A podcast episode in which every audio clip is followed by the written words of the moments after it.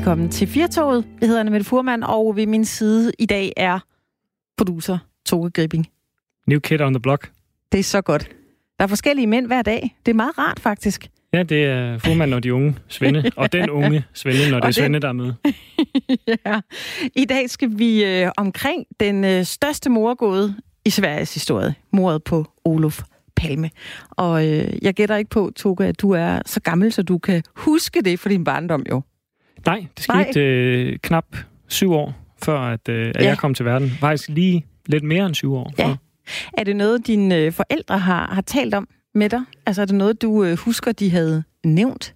Vi har ikke talt indgående om det, Nej. men øh, mest fordi, at når det er kommet op, så er det tit kommet op i sådan den her snak om, jamen det her, det, det her mysterie, det blev aldrig opklaret, og øh, man har haft alverdens mistænkte, og det er jo øh, mm. svært. Det er netop omgået af den her mystik. Ja. Altså når jeg tænker på den, og når jeg har læst om den, så er det sådan, det er svært at fatte præcis, hvor længe der er nogle mennesker, der har beskæftiget sig med det her, og mm. hvor meget det har, øh, det har fyldt dengang. Ja. Altså, det fylder jo stadigvæk enormt meget, det kan jeg jo se, og øh, når jeg følger, følger med i, i, i medierne. Men, ja. øh, men, men at have været til stede, da det skete, det er svært at sætte sig ind i. Ja.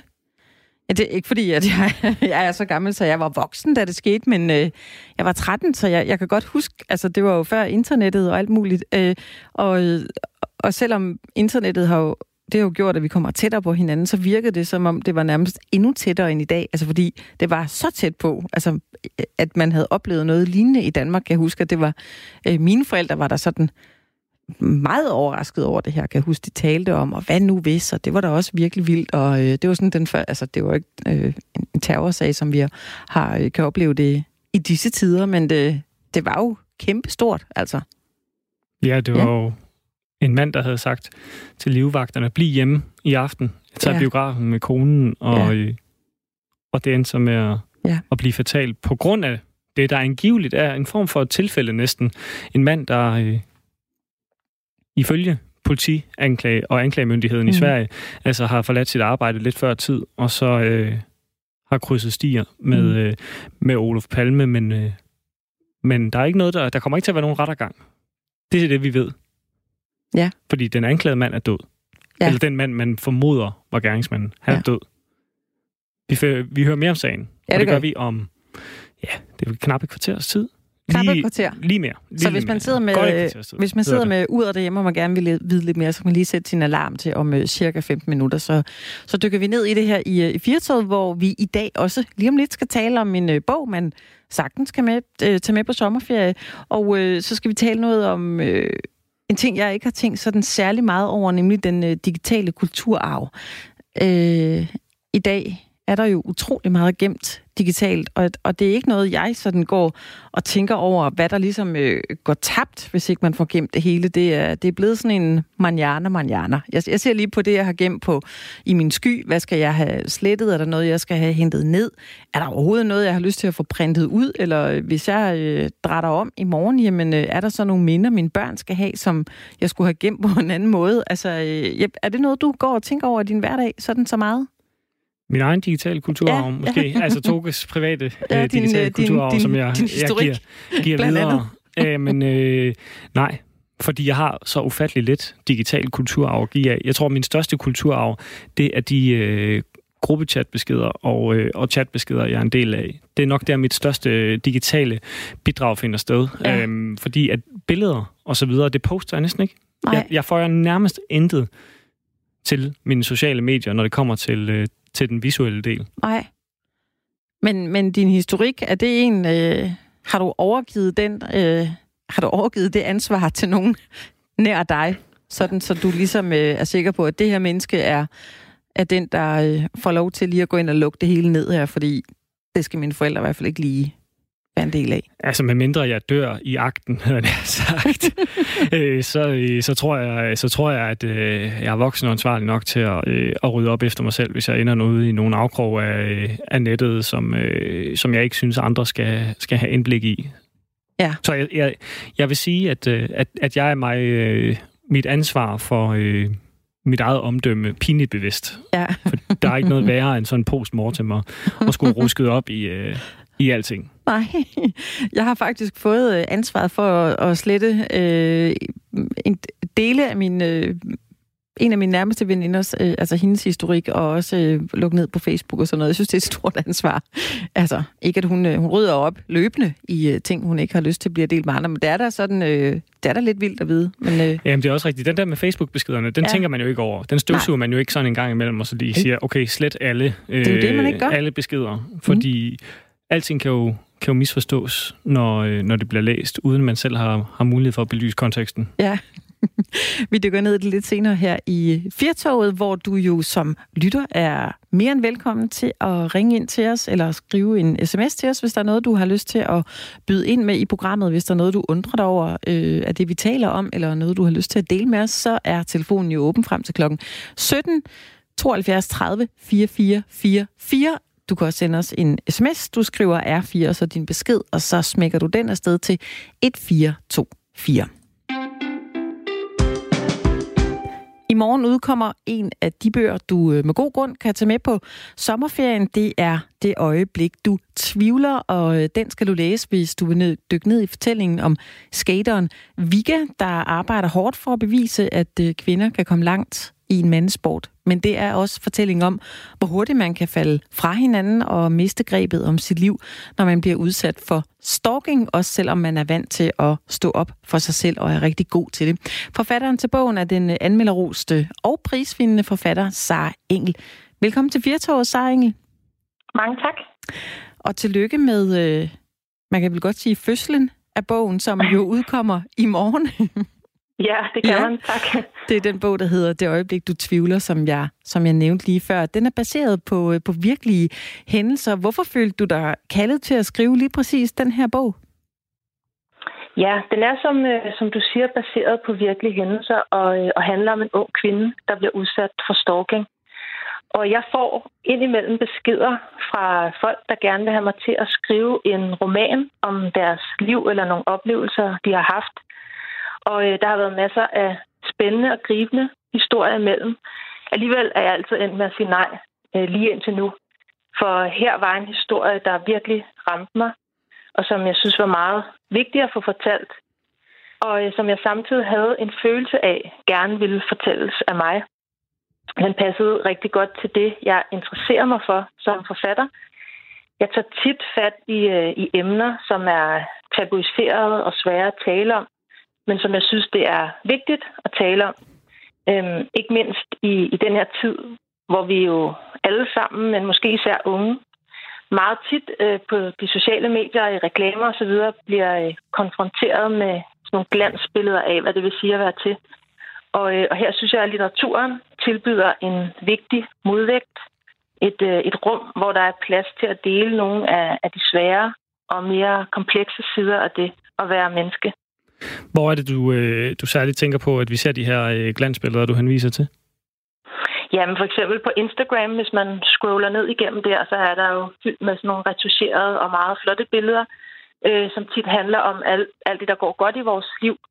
Og det er jo også super fint, det ikke får på den måde at kritisere Instagram, men, men hvis det er det eneste, man møder, øh, så tror jeg, at det er meget nemt, at man føler, at ens eget liv er forkert, og at man nemt kan få et, øh, et dårligt selvværd, hvis man går rundt og tumler med nogle ting. Mm. Vika, som er, er hovedpersonen i bogen, er, er skater. Øh, kendte du det her skatermiljø, før du, øh, du skrev bogen? Nej, det gjorde jeg slet ikke. Og derfor har jeg også været nødt til at lave en masse research. Og jeg er generelt en forfatter, der laver ret meget research. Jeg har på mange måder en, en nærmest journalistisk tilgang. Og i forhold til skatermiljøet har min research været delt sådan i to, øhm, på to måder. Øh, for det første har jeg hængt ud i, i skatermiljøet, altså været rundt i de københavnske skateparker, for ligesom at se, hvad er det for nogle typer, der er her, hvordan taler de, osv. Og så har jeg også interviewet nogle af de unge skater, og der er også nogle af dem, som har læst med undervejs for at tjekke, at alt er korrekt og troværdigt. Og så er der den anden del af min research, og det er, at jeg har snuset rundt på nettet og været inde øh, på chatsider og øh, i Facebook-grupper osv. Og øh, det er en metode, jeg har udviklet undervejs i mit forfatterskab. Fordi jeg skriver tit om emner, som det ikke er så nemt at tale om. Øhm, mobning, selvskade, psykisk sygdom, den slags. Og, og der er det min erfaring, at i stedet for at gå ud med en mikrofon og få nogle måske lidt censurerede og forsigtige svar, så øh, kan jeg i stedet tage bagdøren, nemlig internettet, og på den måde få, øh, få adgang til de her emner på en langt mere rå og, og ærlig måde. Øh, og jeg har faktisk brugt noget af det direkte. Øh, blandt andet har jeg fundet nogle videoer, som unge øh, skater, altså piger, har lagt op af nogle af de tricks, de kan. Og der øh, er der øh, flere steder sådan en masse kommentarer efterfølgende fra drenge, som, øh, som ligesom sviner det til og, øh, og skriver, at piger ikke kan skate og sådan noget. Og der har jeg taget nogle af, af de her kommentarer og brugt direkte i min bog som, øh, som nogle beskeder, vi kan få.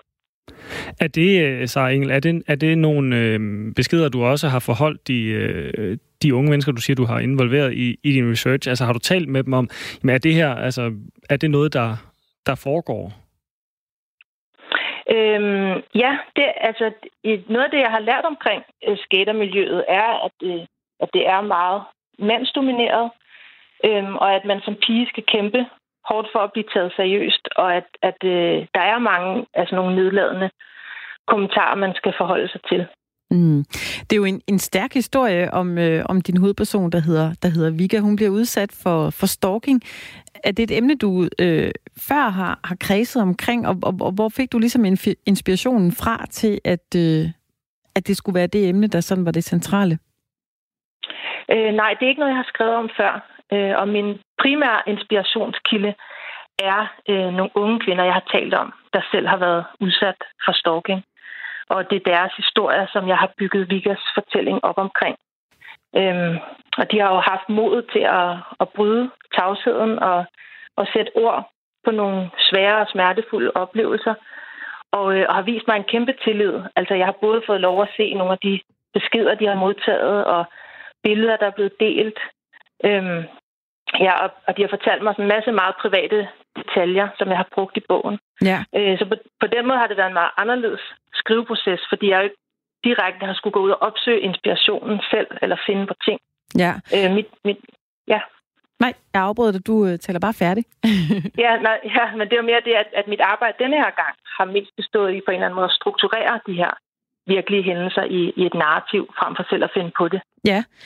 Øh, var der nogen af de her øh, unge piger, du, øh, du talte med, som, som faktisk var glade for, at, at du satte fokus på det emne her?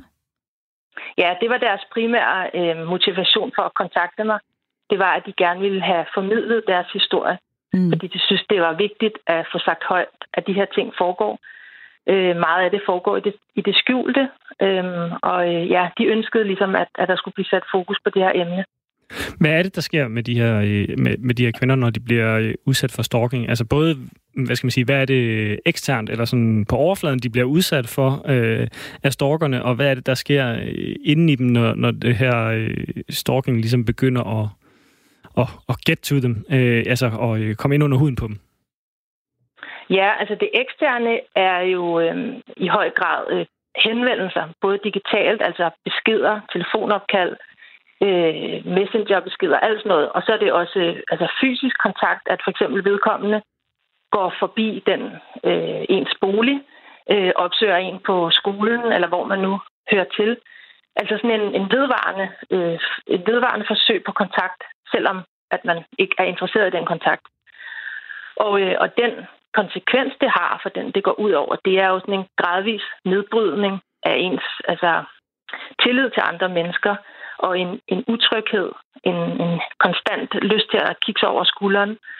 Og øh, altså nogle af dem, jeg har talt med, endte jo med simpelthen at isolere sig i deres hjem og simpelthen ikke ture og gå udenfor af frygt for, at den her stalker øh, skulle være der.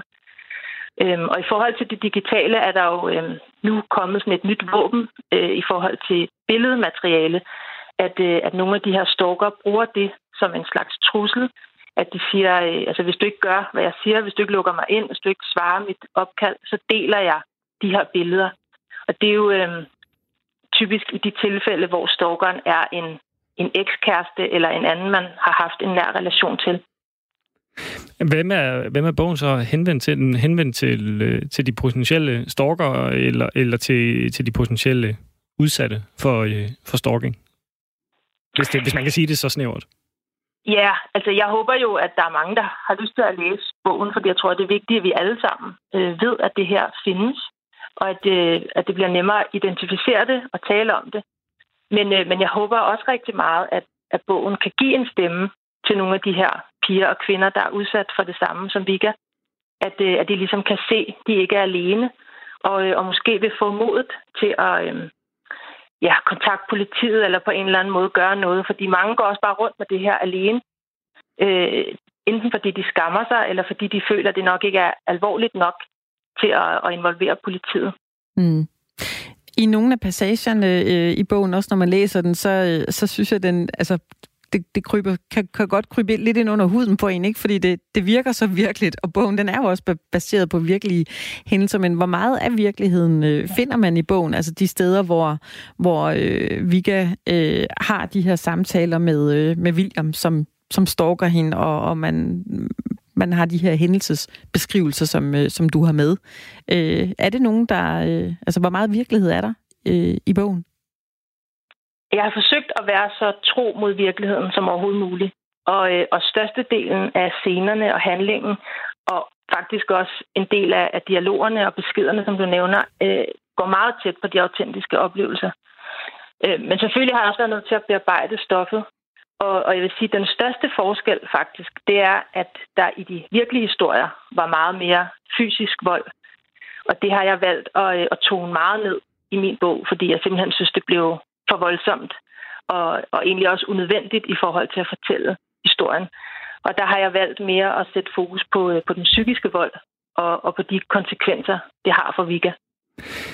Nu, øh, når, du, når, du, når du fjerner nogle af de her passager fra, fra, fra det, der faktisk er, er sket i virkeligheden, kan du så ikke også selv være med til at bidrage til, jeg vil ikke kalde det et glansbillede, fordi stalking er, øh, er under ingen omstændigheder et glansbillede, men er du så ikke også med til at, at male med, øh, hvad skal man sige, en, en snært mere lyserød øh, pensel, end hvis du havde bragt øh, den, øh, den helt ufiltrerede version? Jo, det kan du sige, og det er jo noget, jeg generelt er meget opmærksom på, at jeg netop ikke har lyst til også at give et, glansbillede. Men øh, ting kan virke meget voldsomt på skrift, og jeg oplever, at nogle gange, hvis ting er meget voldsomme, så kan det have den modsatte effekt, når man læser det, at man på en eller anden måde bliver lidt følelsesløs. Øh, altså hvis man læser om 10 overfald i træk, så reagerer man ikke så meget. Øh, og der kan det nogle gange virke mere stærkt faktisk at gøre det en lille smule underspillet. Det synes jeg i hvert fald virker, det jeg læste i den. Øh, det er en, øh, en god pointe, du har, Sara. Men øh, oplever du, at, øh, at den genre Young Adult, som, som øh, det øjeblik, du tvivler, er, er en genre, der vinder mere og mere ind på læserne, blandt andet fordi du øh, kredser om noget, som jo foregår en del blandt øh, unge mennesker i dag? Øh, ja, det oplever jeg helt klart. Og øh, det er også en af grundene til, at jeg synes, det er så spændende at skrive til unge. Fordi det er en, øh, en genre, hvor der sker en rigtig øh, stor udvikling, og har gjort det i, i nogle år, hvor der bliver eksperimenteret rigtig meget i forhold til, hvad man kan skrive til unge, og hvordan. Og, øh, og det oplever jeg også tiltrækker en masse nye læsere. Øh, jeg har for eksempel rigtig mange voksne læsere. Jeg vil tro, at om, omkring halvdelen af mine læsere nok er voksne. Og, øh, og det er jo noget nyt. Øh, før i tiden var der nok ikke så mange voksne, der ville læse ungdomslitteratur. Men det tror jeg helt klart er fordi, at øh, de også begyndt at handle om andre ting og mere alvorlige emner. Mm. Lige her til sidst, øh, Sara Engel, hvilket liv håber du, øh, din bog får, når den bliver, bliver sat på gaden i morgen? Øh, først og fremmest håber jeg jo, at nogen har lyst til at læse dem.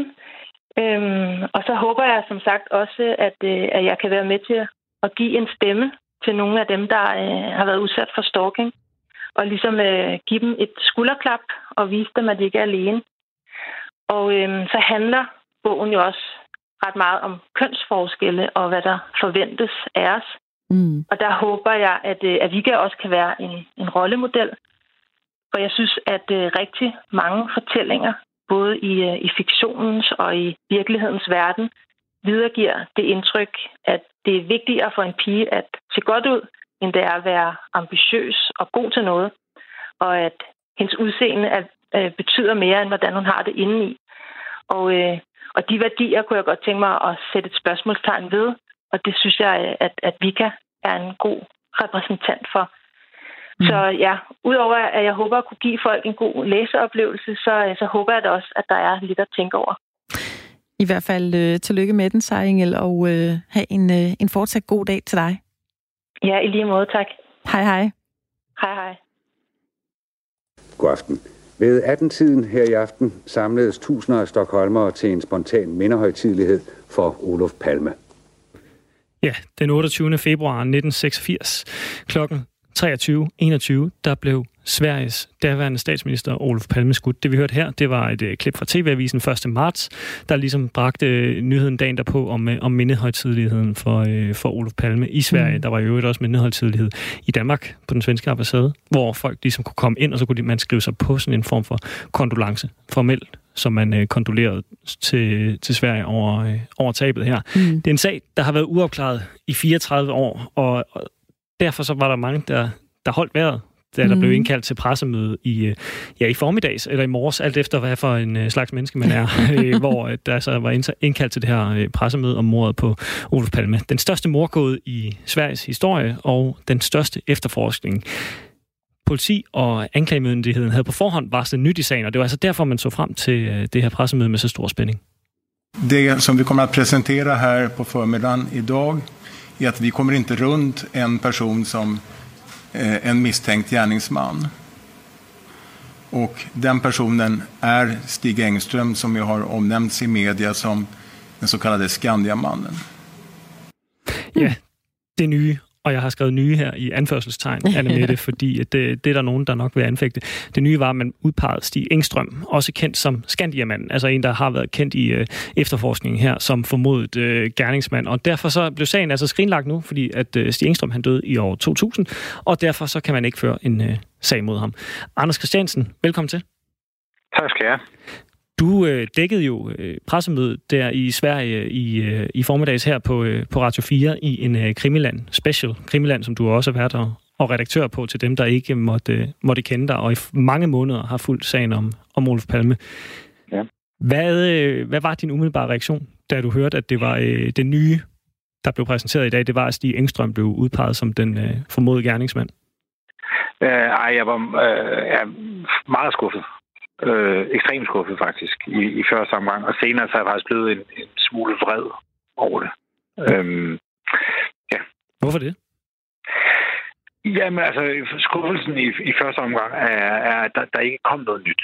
Øh, alt det, de fremlagde i dag, det har altså folk, der har beskæftiget sig med ordet kendt øh, ja, lige siden den mordet skete nærmest. Altså det er øh, udelukkende øh, gamle vidneudsagn, hvilket også er gode, det er slet ikke det. Øh, øh, vidneudsagn, de, de har bygget det på, og så har de brygget en, en teori sammen om, at det, at det kan være at det kan være Stig Engstrøm, der har gjort det. Men de har ikke noget de fremlagde ikke noget motiv for, hvorfor han skulle gøre det. De har ikke beskrevet et handlingsforløb sådan op til mordet. Altså, øh, han går ud på gaden, og så er palmeparter, og så skyder han.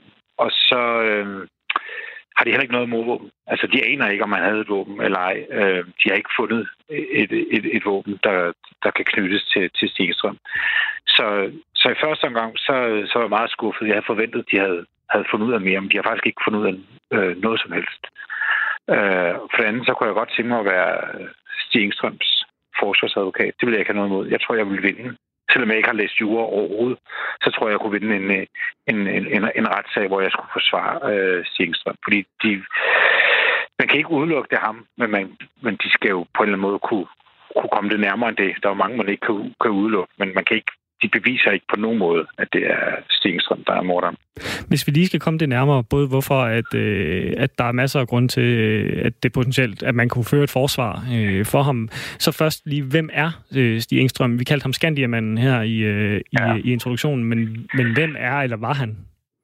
Jamen, han, han, er, han, er, han, er en, han er en underlig karakter. Jeg forstår godt, at man, man sådan interesserer sig for ham.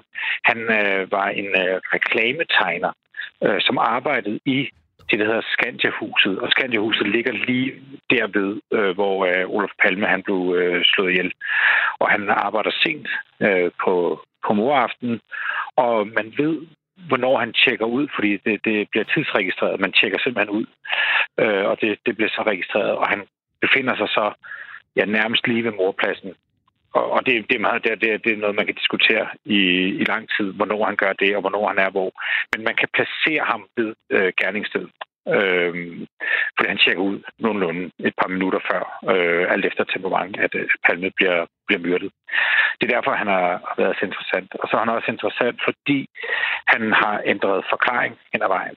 Øh, han er blevet afhørt øh, mange gange, og han har egentlig ændret forklaring på en lidt spøjs måde. Han har egentlig ændret forklaring, så han langsomt er begyndt sådan at, at snytte sig nærmere til mordet.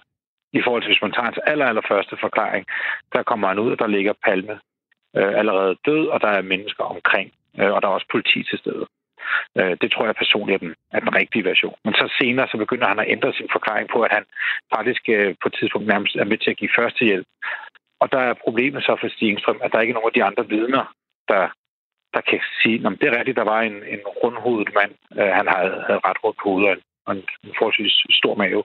Men der er ikke nogen af de andre vidner, der siger, at det er rigtigt, der var den her rundhovedet mand, der var med til at, at give førstehjælp. Og så, så får han et, et, et forklaringsproblem. Øh, det er klart. Men, men hvorfor er det så, du mener, at, at du kunne have... Fordi der har været de her modstridende forklaringer for ham i tidens løb. Hvorfor er det så, du mener, at, at du kunne føre et øh, ret kvalificeret forsvar for ham? Jamen, øh, fordi det... Ja, jamen, fordi det, der, der, der, ikke, der skal jo mere til. Altså, at en mand ændrer forklaring. Han er en fantast. Øh, er der mange, der siger, dem, der har mødt ham, siger, at han er lidt en fantast og lidt en, en særling. Og jeg tror, personligt, øh, der er sket det, at han har fundet ud af, at han er kommet for sent ud til en verdensbegivenhed. Øh, han har været så tæt på at være en del af verdenshistorien, altså, og, og han er kommet et par minutter for sent, så derfor vil han gerne knytte sig selv øh, tættere til det. Men hvis man skal dømme nogen for, for mor, så skal der vel mere til, end at, øh, at han, øh, han er på et gerningssted. Der var mange på gerningsstedet. Altså, der var mange øjenvidner. Øh, så der var en masse, man kunne hænge op på mordet. Altså, de har ikke noget der, der på nogen måde kan sige, at øh, det er rigtigt, det er Stig Engstrøm, der mødte ham. Der er heller ikke rigtig øh, vidner, der siger, at, at det var Stig Engstrøm. Der er faktisk vidner, der var ude i dag og sige øh, efterfølgende, at, at de overviste om, det ikke var Stig Engstrøm, de så øh, dengang. Men Anders Christiansen, har du så nogle, nogle mistænke, der, der virker mere sandsynlige? Nej, det har jeg ikke. Nej. Altså, jeg har, nogle, jeg har selvfølgelig mine egne teorier og, og, og, og så videre og så videre. Øh, men, men, men det er også et af de problemer, det er, det er sådan at sætte, sætte navn på en morder. Man kan have nogle tanker om nogle, nogle konspirationer, eller nogle, nogen, der har gået sammen om det, nogen, der gerne har ville myrdet ham, og nogen, der har måske han da gjort forskellige ting og sager, men, men at sætte navn på en eller anden ting, det er ham, der, der, der myrdede øh, Olof Palme. Det, det kan jeg ikke. Det, det er, hvor at, at jeg, jeg tænker, at, at de, de tager galt fat, det er, at, at der er ret mange øh, af dem, der har sådan forsket i, i, i Palmemor, der er ret overvist om, at der er en eller anden form for sammensværgelse tilbage. Altså minimum to mennesker. Fordi det ville være svært at forudse, at Palme ville være der, hvor han var, da han døde kom på vej hjem fra biografen. Og de vælger sådan ret sent, hvilken film de vil se.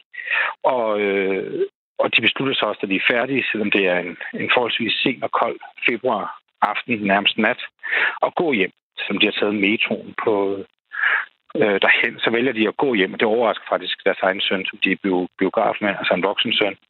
Så der er ikke særlig mange, der kan vide, at Palme vil komme der forbi, medmindre man eventuelt er i, altså i, i kontakt, hvor vi tog i kontakt med nogle andre, der siger, nu går han den her vej, nu skal du stille dig herhen. Øhm, så der er mange, der tror, det er en, altså, der må være mere end en. Og det, det, fremlagde de heller ikke noget. De, de, det, de sagde i dag, det var, at de kan ikke afvise, at der er en konspiration bag. Det var sådan set det eneste, de kom med.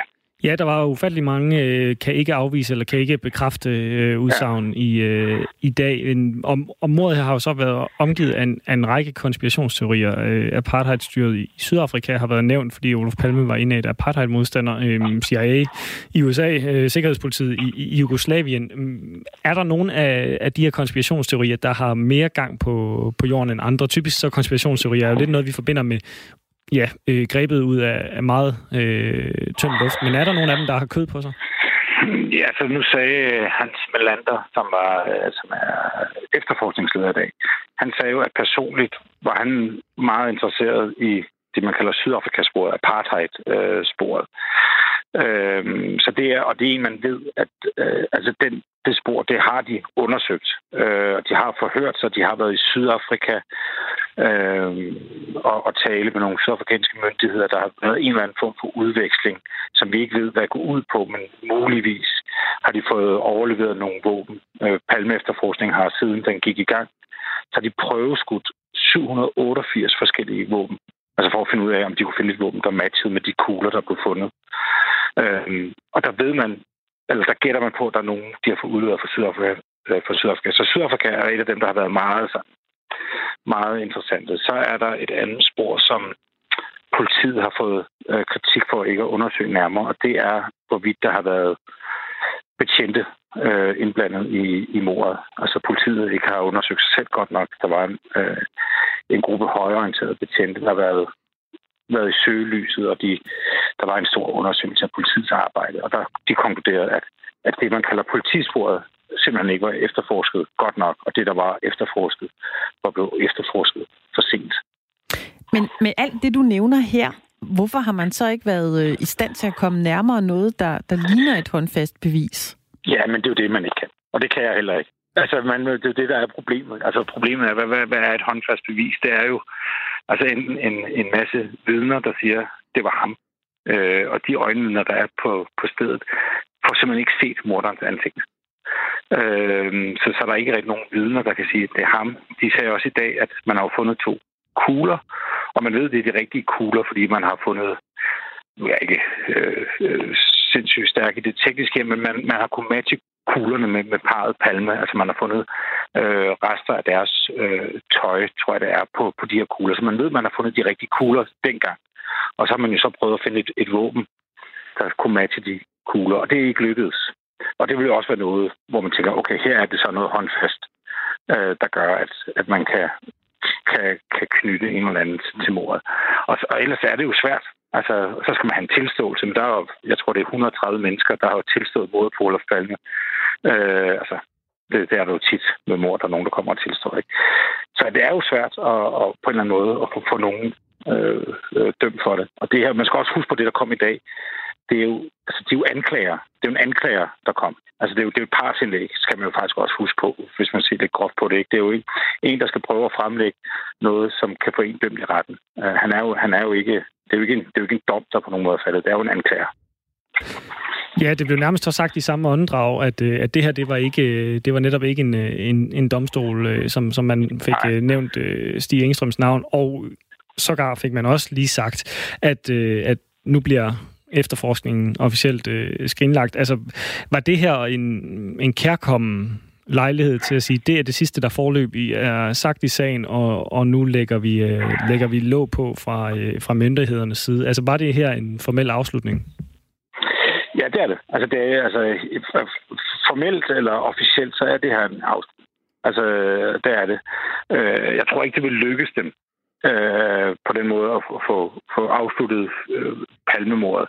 Altså, der kommer til at være mange bøger omkring det her nu. Altså, der er folk, der er blevet med at forske og nu, nu handler det om at, at tilbagevise øh, det her, øh, de udlægger med, med, med, Stig, med Stig Engstrøm. Det, det, det bliver ikke et punktum, fordi der, jeg kan allerede se nu på de svenske medier, altså de her journalister, der har beskæftiget sig med palmemordet, øh, taler alle sammen om en, en kæmpe skuffelse øh, i dag. Det er der rigtig mange, rigtig mange, der gør. Øh, vi, vi er ikke blevet klogere på, på nogen måde øh, efter i dag. Hvad med dig selv, Anders Christiansen? Er du, øh, var det her øh, markeringen øh, på, øh, på afslutningen for dit eget vedkommende i beskæftigelsen med Olof Palme? Nej, nej, det tror jeg ikke. Det, nu må vi se, om jeg får lov til at fortsætte med, med programmet, men altså, øh, nej, altså, jeg tænker også, at, at, at nu, er der, nu er der rigtig meget mere at, at rive i, fordi man forstår ikke helt, altså, de, de siger jo selv, at det her, det er jo, det er jo nogle anklager fremlægger deres teori om, hvem det er. Men et eller andet sted var det jo ikke nødvendigt for dem. Altså, de, de, de kunne godt bare have lukket. Altså, der var ikke nogen, der havde forventet, at de ville opklare øh, mordet. Øhm, så de kunne egentlig lige så godt bare have sagt, vi har kigget på det, og det, det, det vi har desværre ikke noget håndfast, øh, og vi bliver desværre nødt til at, at lukke nu, fordi vi kan ikke blive med efterforskning af i det. Det tror jeg egentlig, der har været en vis forståelse for. Øh, så jeg forstår faktisk ikke, hvorfor, hvorfor de har valgt at gøre det på, på den her måde. Og så skal de være glade for en ting. De skal være glade for, at Stig Engstrøm ikke har nogen nære slægtninge. Jeg kan se, der er en, øh, tror det er en kusine, der allerede har udtalt sig, at det her det er, det er skandaløst. Man forestiller, at man var, var søn af Stig Engstrøm, og man nu lige pludselig var, var, var anklaget for at være statsminister morderens søn. Altså, det, det, ja. Jeg forstår faktisk ikke, hvorfor de har gjort det. Nej, det virker som uendelig meget på styr, bare for øh, at, øh, at sige intet nyt. Øhm, ja.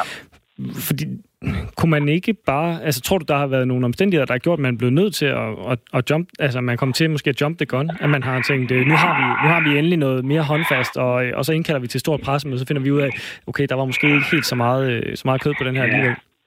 Ja, jeg, jeg ved det faktisk ikke. Altså, jeg, jeg, jeg, ved det faktisk. Jeg, der må jeg simpelthen være svarskyldig. Jeg har hørt nogen spekulere i, der er ham, øh, der er en gammel svensker, der hedder, der hedder Persson, der, der, der tænkte, at de måske troede, at de havde nogle beviser, netop, som, som viste, at de så ikke, der så ikke holdte alligevel. Øh, det kunne netop være nogle våben, de havde prøvet skudt eller et eller andet, som de havde fundet, som de havde overvist om, og så måtte de trække lidt i land. Men ja, det, det, jeg, jeg, jeg, er faktisk, jeg er faktisk lidt forbløffet. Det må jeg være alene om. Forhåbentlig øh, bliver du klogere, når, øh, når jagten fortsætter, Anders Christiansen. Du skal i hvert fald have, have tak for øh, at stå forbi hos os og, øh, og, og lige give os øh, overblikket over pressemødet og øh, Olof Palme-sagen. Ja, velkommen. Hej, hej. Jeg håber virkelig, at øh, jeg kan forstå, når man som, som Anders Christiansen har fulgt den her sag i så lang tid og så indgående, at, at i dag kan ikke være der, hvor man sætter punktum, selvom der er, er kommet den her udmelding. Nej, og det, det fortsætter jo forhåbentlig. Ja, det håber vi. Vil du ikke have svært ved det, hvis du havde fulgt det så længe? Vil du så ikke også tænke, at der, der er noget her, jeg er nødt til at blive ved med at undersøge? Det føles ikke uh, som den rigtige afslutning. Altså, det, det, det, det lugter af, af noget, hvor man bare har sagt ja, punktum, uden at det, det nødvendigvis var, var, var tid til et, øh, et punktum. Vi kan jo lige sige, uh, inden vi... Uh, inden vi hopper videre med det, at øh, hvis man vil have det ultimative overblik over Olof Palme-mordet, så er det Krimiland, du skal kigge efter, der hvor du henter din øh, podcast, eller du kan finde den på, øh, på Radio 4's hjemmeside, og det er altså Anders Christiansen her, som vi lige talte med, og der i samarbejde med øh, historiker Anders Aarhus ruller hele sagen op, og det er altså ned til mindste detalje. Jeg tror, der er mere end 30 afsnit lige nu, så øh, der er rigeligt at, øh, at tage fat på. En tid, hvor øh, så meget er digitalt, så kræver det jo et øh, ret stort arbejde at arkivere det hele. Og hvad betyder det, når vores kulturarv bliver digital? Hvad kan gå tabt, hvis vi ikke gemmer alt det digitale? Og er det overhovedet muligt at gemme det hele? Lige nu skal vi snakke med øh, faglige leder hos Netarkivet, der til daglig indsamler og bevarer den danske del af internettet. Velkommen til dig, Anders Klint Myrvold. Hej. Hej så.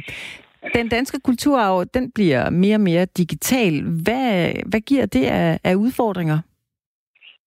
Jamen, øh, det giver jo øh, udfordringer på mange områder. Og man kan sige, at jeg sidder i, øh, i Netarkiv, og, øh, og vi har siden, siden 2005 prøvet at indsamle den danske del af internettet. Og hvordan indsamler man den danske del af internettet? Jamen, det er jo meget enkelt for, forstået på den måde, vi får øh, nogle lister fra DK Hostmaster hvert år med alle danske domæner, og så kan vi ellers gå i gang. Øh, man har så tidligt lavet et øh, setup, hvor man kan høste det her internet. Og det vil sige, at i dag så står vi med næsten øh, 700 terabyte data, som består af jamen, bits and pieces, 30 milliarder objekter. Det er HTML-filer, billeder, videoer, lydfiler, PDF'er, Word. Øh, en kæmpe mængde data, som selvfølgelig er systematiseret på en måde. Vi har også Facebook og Twitter helt tilbage fra 2006. Men, men det er klart, at øh, det er teknologien, der er lavet i 2005 6 syv stykker opdateret, men den virkelighed, øh, som er digitalt online, og der er en asymmetri selvfølgelig mellem, hvad vi kan indfange, og den kæmpe mængde data, der er derude, for eksempel på Facebook og Twitter osv. Vi kan ikke have alt offentligt tilgængeligt materiale, som er det, vi er interesseret i at få, og det, vi har ret til at, og, og ligesom at hente ned og høste. Øh, men vi kan ikke hente alt dansk offentligt Facebook-indhold både teknologisk eller pladsmæssigt, eller hvad kan man sige, ressourcemæssigt. Så øh, det er nogle neddyk i, hvad der findes på for eksempel Facebook og en hel del Twitter, men øh, også på almindelige hjemmesider får vi næsten det hele. Ikke? Men øh, så Okay, så kort sagt, så er det for eksempel det billeder øh, eller statusopdateringer, der kan være delt. Hvis vi kigger på sociale medier, hvad så med hvad så en hjemmeside som Hestenettet? Altså, nu har jeg en snæver referenceramme her, ikke? Men, men, men, øhm, men vil, den også, vil den også indgå i uh, arkivet? Man kan sige, at alle de hvad kan man sige, almindelige hjemmesider, som er sådan uh, lavet med relativt gammeldags teknologi, det vil sige, der ikke er fuldstændig sovset ind i JavaScript, jamen det vil faktisk kunne høste rimelig fint. Og vi har ret til at høste også, kan man sige. Øh, så det vil sige øh, en, en, en, blok, blog, hvor der ligger billeder, og hvor der ligger for eksempel mp3-filer eller videofiler direkte i, hvad kan man sige, strukturen, det vil vi faktisk kunne høste. Og øh, det gør vi i, i noget, vi kalder tværsnitshøstninger fra fire gange om året, hvor vi går hele det danske domæne igennem. Men, men man kan sige, at Facebook og sociale medier ligger jo ikke lige i, på de danske domæner, selvom de har dansk, øh, dansk indhold. Så hestenettet, hvis man kigger tilbage der, vil du garanteret se det høstede siden øh, det øh, startede med at, at være online. Jeg ved ikke præcis hvornår. Øh, og så vil man kunne se øh, sandsynligvis en del post derfra.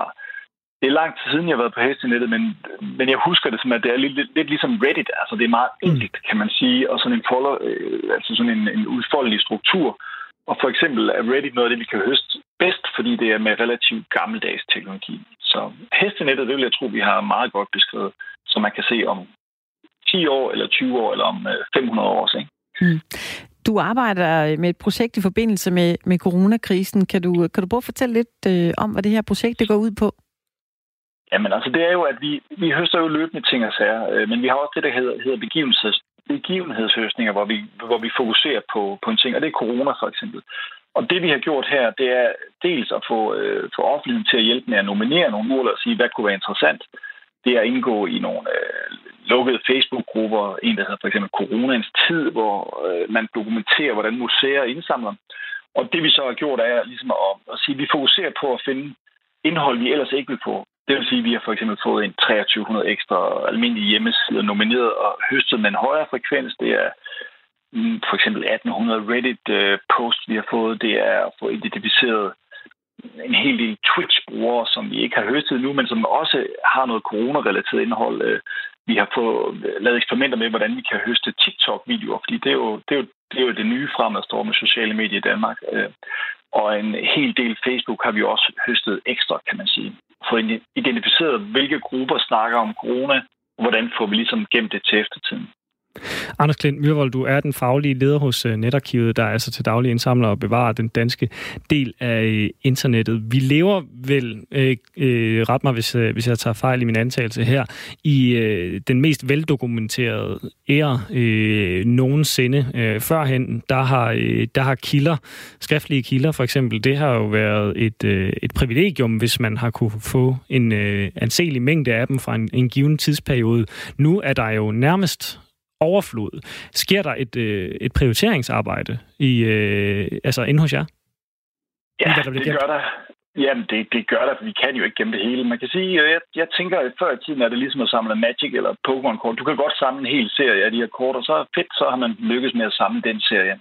Men, men, øh, men vi kan ikke indsamle alt. Øh, vi, vi prøver det med de, hvad kan man sige, almindelige domæner derude, men, men det, det er helt sikkert vi har ikke ressourcer eller lavet aftaler med Facebook om så videre, at, at vi kan få alt dansk offentligt relevant indhold. Det, det, det, det, det er lidt out of scope for, at vi gør. Vi vil gerne, men, øh, men det er out of scope. Og det vil sige, vi skal jo også sidde og kigge for eksempel med corona her, men, men hvad er mest relevant? Øh, og så fokuserer vi på det, fordi du kan jo bare prøve at google lidt rundt og kigge øh, alle de steder, Danmark eller Mette Frederiksen bliver nævnt i hele verden. Det kan være også være udenlandske sider om, om corona i Danmark. Og, øh, og den ene ting er at kunne identificere, jeg ved ikke, øh, adskillige tusinder urler omkring det her, men den anden ting er jo selvfølgelig også at have det, få det høstet ned med vores infrastruktur. Øh, og det manuelle arbejde er i visse dele af det. Ikke? Så, så vi bliver nødt til at prioritere på, på det, der, der selvfølgelig er mest, øh, mest relevant ud fra nogle kriterier. Men hvorfor er det vigtigt at øh, indsamle informationer fra, fra nettet og sociale medier om, om coronakrisen? Det er jo en del af vores hverdag, og man kan sige, nu er jeg jo ikke historiker, men, men det, det er jo et nybrud. Det er noget, øh, de, altså, jeg har aldrig oplevet noget lignende det her. Jeg har oplevet alt muligt, men øh, jeg har ikke oplevet det her, så det er jo super vigtigt at se, hvordan danskernes hverdag har formet sig. Øhm, og det betyder jo, at om, om ja, ikke mange hundrede år, eller for den sags skyld, når folk vil begynde at forske det lige om lidt, som folk alle viser interesse i, så kan man begynde at lave nogle lingvistiske analyser og sige, okay, det var det her tidspunkt, at corona komme ind i, øh, i det danske sprog på nettet, altså helt bredt set, kan man sige, fordi at der er jo ikke en foreningssite, der ikke har skrevet om regler for corona, eller nu lukker vi det, og så videre. Så vi kommer til at se et kort fra, hvad kan man sige, vores forrige høstning, hvor, hvor, hvor der bliver nævnt lidt om corona i Kina, og vi får høstet nogle Twitter øh, post omkring Jyllandsposten, hvor, hvor kinesiske øh, bots eller, øh, hvad kan man sige, folk skriver nedladende om Danmark, og så frem til lidt se, et par måneder senere, hvor det er fuld flor i Danmark. Ikke? Så det, det fortæller jo noget om vores sam, samtiden og historien osv., øh, som er super vigtigt at, at få med i, i tillæg til, hvad der står i aviser og andre medier, kan man sige, og radio-tv. Som vi selvfølgelig også indsamler i afdelingen ellers. Ikke? Nu var du selv inde på, øh, Anders, det her med, at øh, I bliver nødt til at prioritere, og det ikke er det, øh, det hele, I kan nå og, øh, og, og arkivere. Er der så også noget, der, der unægteligt øh, vil gå tabt? Altså øh, bare sådan helt generelt, hvis man kigger på, øh, hvor, hvor meget indhold og, øh, og hvor meget information, der efterhånden er digitaliseret? Øh, ja, men, men, men, men det er der jo. Altså, som jeg nævnte, en ting er, at danske eller udenlandske medier, der skriver om, om Danmark og vores måde at håndtere det på, det, det kan vi simpelthen ikke øh, analysere alt, hvad der er der. Det er den ene ting. Øhm, det kan være sådan noget som øh, TikTok, hvor der sker udskiftning i øh, de videoer, der ligger ved profiler. For det første skal vi lige finde ud af, hvordan vi egentlig får høstet det ned i den infrastruktur, vi nu har, og hvordan skal vi så også få gjort det tidsligt, øh, hvad kan man sige, inden for en vis ramme. Øhm, og, og, og det er også klart, at sådan noget som Twitter, jamen, vi kan ikke få alle Twitter-profiler eller alle hashtags der. Det er sådan, vi må lave et lille udvalg. Så mm. der er noget, der vil gå tabt, og man kan sige, i forhold til de udenlandske, der, der sidder webarkiveringssteder i de andre lande, øh, og muligvis tager noget af det, så det er ligesom set på verdensmæssigt plan, så global plan, så har man gemt noget indhold der. Ikke? Tak skal du have, Anders Klint Myrvold, der er faglig leder hos Netarkivet. Så skal vi også snakke med Marete Sanderhoff, som øh, også er med os her i, øh, i Firtoget. Hun er museumsinspektør og seniorrådgiver for digital museumspraksis hos Statens Museums for, for Kunst. Undskyld, Marete Sanderhoff, øh, velkommen til. Nå. Er du der, Marete? Ja, kan det, I høre mig? Ja, det kan du tro, vi kan. Jeg fik lige Nå, trykket på den forkerte knap. Det er jo du jo ikke. Men du er, er med os, som jeg sagde før, så er du museumsinspektør og seniorrådgiver for Digital Museumspraksis hos Statens Museum for Kunst. Og mere og mere bliver jo digitaliseret. Hvordan har det øh, påvirket museerne? Jamen, det har påvirket øh, museerne og alle kulturarvsinstitutioner, øh, biblioteker, arkiver osv., både i Danmark og i hele verden, fundamentalt. Øhm, fordi det, som digitaliseringen har medført øh, for hele samfundet og for brugernes selvbevidsthed, det er en erkendelse af, at øh, man ikke bare er en passiv forbruger, men en aktiv medskaber. Mm. Øhm, og den her nye øh, øh, brugerbevidsthed, som det, vi, øh, det, det man populært har kaldt prosumers, altså en sammentrækning af øh, producer og consumer. Øhm, det øh, glider også ind i måden, øh, vi tænker vores kulturarv øh, og vores kulturarvsinstitutioner på. Øhm, så øh, by default, kan man sige, forventer brugerne i dag en eller anden grad af øh, aktivt at kunne deltage eller medvirke eller have indflydelse på øh, oplevelsen af at øh, bruge øh, kulturarvsinstitutioner.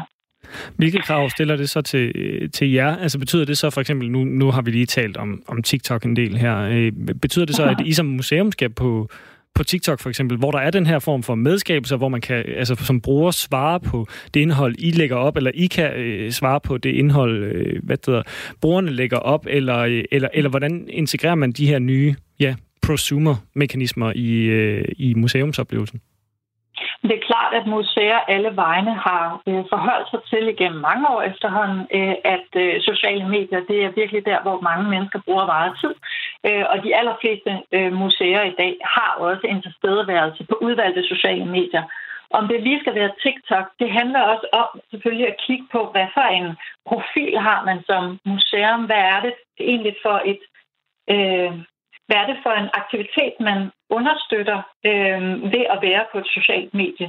Øh, en meget vigtig læring, tror jeg, for hele kulturarvssektoren øh, i digitaliseringens tidsalder, det er, at digital er noget, man bruger, når det understøtter en konkret øh, strategisk hensigt, man har øh, som museum.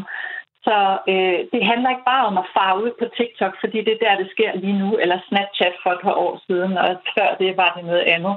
Øh, nej, det handler faktisk om at øh, undersøge, hvad kan digitale medier, og øh, hvordan øh, understøtter det den, de kerneopgaver, vi har øh, i samfundet, øh, og så at, øh, at få det bedst mulige ud af det med henblik på, hvad har vores brugere egentlig behov for fra os. Ja, du talte lidt om, om, om det her øh, behov nu. Altså, TikTok er måske ja. rigtig meget at give de unge det, det øh, altså, ja, hovedsageligt unge i hvert fald, der bruger platformen, ikke? Men øh, det, de vil have, og det er måske meget det, sociale medier egentlig generelt har profileret sig på at give folk det, de vil have, øh, som museum ses også jeg selv som en form for, for øh, indhæver af et, at, et ansvar og, og give øh, folk øh, noget åndelig stimulans, som de har brug for, og måske ikke vidste, de vil have.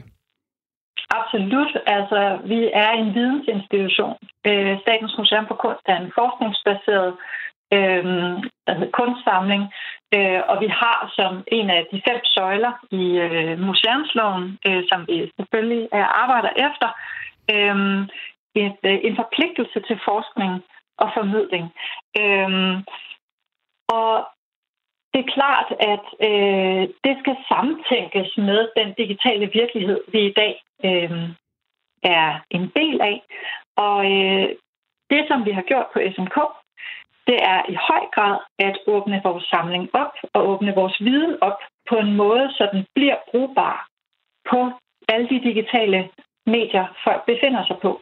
Så i virkeligheden har SMK gjort sig til en platform for øhm, øh, hvor, hvor folk kan komme øh, til os, eller hvor vi kan skyde indhold ud alle mulige steder, som øh, brugerne så kan gå til. Et godt eksempel på det øh, det er, at øh, Dansk Wikipedia, øh, som jo øh, har øh, tusindvis af artikler om alverdens emner, som rigtig mange mennesker bruger til daglig, øh, de hiver rigtig mange øh, billeder af kunstværker fra Statens Museum for Kunst ind i deres øh, artikler for at illustrere alverdens forskellige emner. Og det kan de, fordi SMK er en platform i den forstand, at vi stiller det her billedmateriale frit til rådighed. Øhm, på en måde, hvor det er tydeligt for øh, de frivillige hos Wikipedia, ja, I må gerne bruge det her. Så kan de få billeder fra en troværdig kilde, hvor øh, billederne af kunstværkerne faktisk er retvisende øh, og af høj kvalitet. Øhm, og det er med til at hjælpe de frivillige wikipedianere i deres arbejde, og med det, de har brug for at, at lave med kulturarven. Men Mariette, hvor, øh, hvor vælger, altså, eller hvordan udvælger I hos, øh, hos jer, hvilken kunst, der skal, der skal digitaliseres? Det er et rigtig godt spørgsmål, og det er spændende, fordi vi ønsker virkelig at arbejde også med transparens i vores øh, opgavevaretagelse. Øhm, og det er øh, en af de ting, der er fulgt med øh, digitaliseringen af samfundet, det er, at, øh, at ligesom øh, vi alle sammen forventer at kunne deltage, så forventer vi også en, en transparens og en, en indsigt i, hvordan er tingene egentlig skruet sammen øh, i samfundet. Den evne til sådan at spørge kritisk ind øh, og, øh, og få indblik i, øh, hvordan, øh, hvordan tingene egentlig kører. Øh, det er jo en enorm opgave at digitalisere hele den gigantiske samling, som vi har på Statens Museum for Kunst, som rummer øh, omkring en kvart million værker. Øhm, det er meget efterspørgselsbetonet, øh, den måde, vi har digitaliseret på igennem årene. Vi har faktisk digitaliseret i øh, 15-20 år. Øh, men fordi der er så mange værker, så har der aldrig været en, hvad kan man sige, en komplet bevilling til at øh, gøre det i et hug. Mm. Øhm, så det øh, er øh, drevet af, øh, når der skal være en udstilling, øh, når der skal produceres øh, publikationer, både øh, til, på museet selv, og når andre skal bruge værker fra samlingen. Øh, det kan være forskellige formidlingsprojekter osv. Og mm. det har så drøftvis ligesom fået øh, en digitalisering til at rulle igennem mange år, så vi i dag har øh, omkring 80.000 værker, mm. øh, som er digitalt registreret, og cirka 40.000 af dem Mariette. er til fri afbenyttelse. Nu er jeg simpelthen nødt til at stoppe dig, Mariette Standhoff. Jeg ved, du kan tale om det her længe, men øh, vi skal simpelthen nå nogle nyheder snart her på Radio 4. så jeg er nødt til at sige tak, fordi du vil tale med os, og så øh, have en fortsat god dag. Tak lige måde. hej, hej. Hej. Firtoget er tilbage efter nyhederne, hvor vi skal prøve at gøre os øh, lidt klogere på, hvordan man øh, får en lønforhøjelse på 44 procent på under to år, og også hvordan du som lytter kan blive en del af programmet.